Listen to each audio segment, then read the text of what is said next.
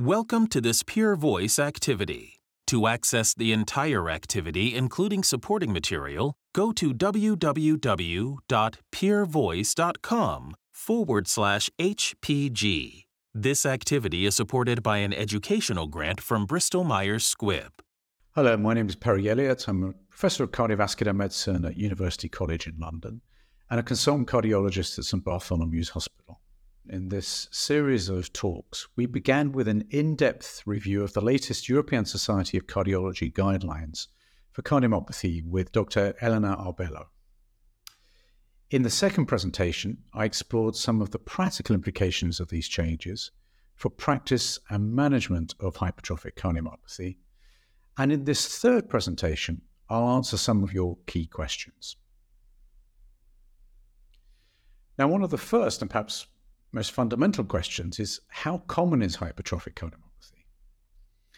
As it seems that the more tests that we do, the more disease that we'll find. Now, for many, many years, the standard number that we've that we quote when we're looking at the prevalence of hypertrophic cardiomyopathy in the population is, is 1 in 500. And this number is probably correct if we screen young, healthy individuals. But importantly, the majority of these individuals have no symptoms. And when we look at populations of patients who have a diagnosis of HCM within hospital systems, for example, we find a much lower prevalence figure of maybe three to four per 10,000. So I think these give us, if you like, the two bookends of the prevalence figure within the population, unexplained hypertrophy, perhaps one in 500, but the proportion of patients who actually go on to have clinically relevant disease is probably much less than this. So the next question is, is an interesting one. It's a, it's a case scenario in which we have a 36 year old man with a history of exertional breathlessness and lightheadedness. His electrocardiogram and echocardiogram are consistent with a diagnosis of hypertrophic cardiomyopathy, and this is also supported by his family history. And the question is, what should happen next to confirm his diagnosis? Now, at one level, we have a diagnosis. So the traditional way of thinking about cardiomyopathies is in the description of phenotypes defined by morphology and function of the heart.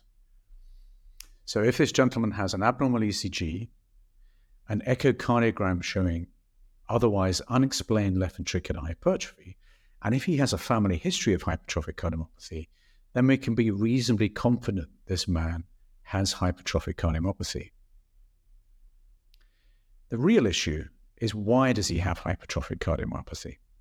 So, really, the next step in this gentleman is to perform a workup to try to, if we can, determine the under, underlying etiology of his condition. So the next question is, is highly relevant to this case. When should genetic testing be conducted in patients and their family members? The rationale for this is that not only does it confirm the diagnosis, but we increasingly recognize that genetic information helps us in determining prognosis.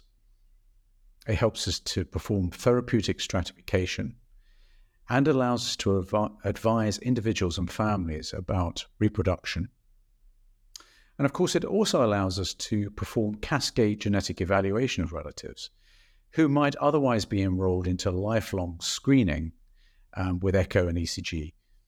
On average, 50% of those individuals would probably be enrolled in such programs unnecessarily. So, relevant to the, the question about genetic testing, the next one is fundamental. How important is the family history when evaluating a patient with symptoms suggestive of hypertrophic cardiomyopathy. When we see a patient with a cardiomyopathy or hypertrophic cardiomyopathy specifically, we should be trying to take a three generation family tree and asking specifically about each relative within that family tree. We're interested in premature sudden death, but also early onset symptoms such as chest pain or breathlessness, history of device implantation, transplantation. It may provide you additional information which help you in determining the prognosis of the patient that you you have in front of you. And of course, it's fundamental in identifying parts of a family that may be at risk themselves of inheriting the disease. So it fundamentally informs cascade genetic testing. So family history is a key component of the diagnostic pathway in cardiomyopathies. So next question is a great one. I think it's it's a very sort of current question. If if we have a, an MRI which shows us that a patient has hypertrophic cardiomyopathy, do we really need to do an echocardiogram in 2023? And the answer to that is absolutely yes. All of these tests are complementary. So, an MRI tells us about fibrosis. It may help us in differential diagnosis, as in the case, for example, of cardiac amyloidosis or Fabry's disease. But echocardiography remains central as an initial screening test, but it's also fundamental in understanding, understanding the physiology of the disease, and in particular, left ventricular outflow tract obstruction, where baseline echo or echo during bedside maneuvers such as Valsalva, or if you have symptomatic patients, exercise echocardiography. These remain central to the evaluation of symptoms in patients with hypertrophic cardiomyopathy. So the, ne- the next question is a really good one, I think. So in, in patients with obstructive hypertrophic cardiomyopathy who have been conservatively managed for symptoms, at what point should I consider either initiating a myosin inhibitor or referring for invasive treatments, which essentially means septal reduction therapy with either alcohol ablation or surgical myectomy? Current guidelines would indicate that if you have a patient who has drug refractory symptoms, or if they have side effects from their medication, then that is the moment to consider invasive therapy. However, I think we recognize that there are a large number of patients who are on beta blocker disopyramide or calcium antagonists who have persistent symptoms but do not want to proceed with the potential hazard of an invasive treatment. And I think this is the gap where myosin inhibitors are likely to transform practice. So I think if you have someone who's been treated with first and second line conventional medication and they remain symptomatic, then that would be the moment to consider the use of a myosin inhibitor. If that patient remained refractory even to a myosin inhibitor, then you would proceed with conventional advice to counsel the patient on the pros and cons of an invasive treatment. So this turns the whole question around now. So the next question is can a myosin inhibitor be initiated in patients that have already had a septal ablation? And the, the short answer to that question is, is yes, um, assuming that the reason why the patient remains symptomatic is because they have residual outflow tract obstruction. The only caveat to that advice is that the patient would still have to fulfill the criteria for safe initiation of a myosin inhibitor, perhaps the most important being a preserved baseline ejection fraction. If the patient has impaired ejection fraction following septal ablation or following surgery, then they should not currently be considered a candidate for a myosin inhibitor. So the next question is a really good one as well. Is is there a wider team that I should work with to better diagnose and manage hypertrophic cardiomyopathy? Uh, and my answer to that question uh, really relates to a, a, couple of key recommendations in the ESC uh, guidelines. The first is that it's recommended that all patients with cardiomyopathy sh- should have access to a, multi- a multidisciplinary team with the necessary expertise in the diagnosis and management of cardiomyopathies. the team there refers to cardiologists, but it also to nurse specialists, genetic counselors. But the key word in that recommendation is access to. It isn't necessary for every single patient with hypertrophic cardiomyopathy to be referred to a highly specialized multidisciplinary team. But it is important to have access to those services for those patients who require additional input in terms of the diagnosis or the management of difficult symptoms, or indeed in the evaluation of complex families. The second key recommendation is that there should be timely and adequate preparation for the transition of care from pediatric to adult services. All cardiomyopathies can be are, and usually are genetic diseases. And for that reason, we have a growing population of children and adolescents whose needs in terms of their advice, lifestyle, uh, indeed sometimes their specific management changes as they age.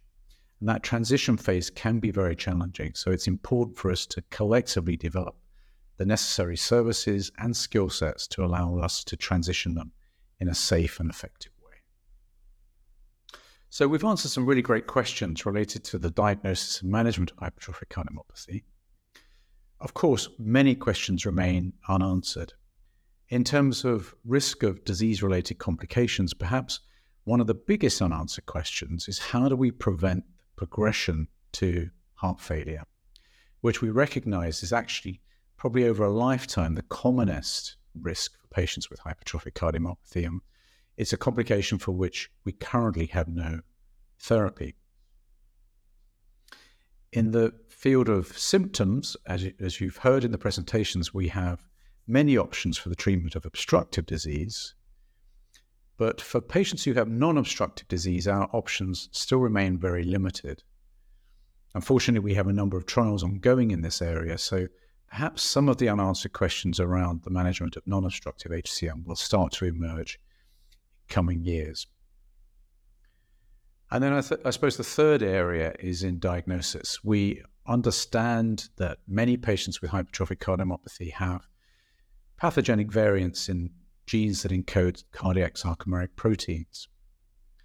But these only account for maybe 30, 40, maybe 50% of disease, and it still remains unclear what many of the other patients with hypertrophic cardiomyopathy that we see every day in our clinics, what is the cause for their disease? Is it as yet undiscovered genetic disorders? Is it other rare phenocopies? Could it just simply be a polygenic effect interacting with environmental factors such as hypertension, obesity, and so on? So I think reducing that pool of idiopathic disease is another one, another one of the key tasks that we have moving forward. So many questions, but I think every prospect of answering them over the next five to 10 years. So we really hope that you found this helpful to your everyday practice. Next time you see a patient with hypertrophic cardiomyopathy, we hope we've given you some tips and tricks about accurate diagnosis and, importantly, a personalized approach to the management of the disease. We look forward to seeing you on future presentations. This has been an activity published by Peer Voice.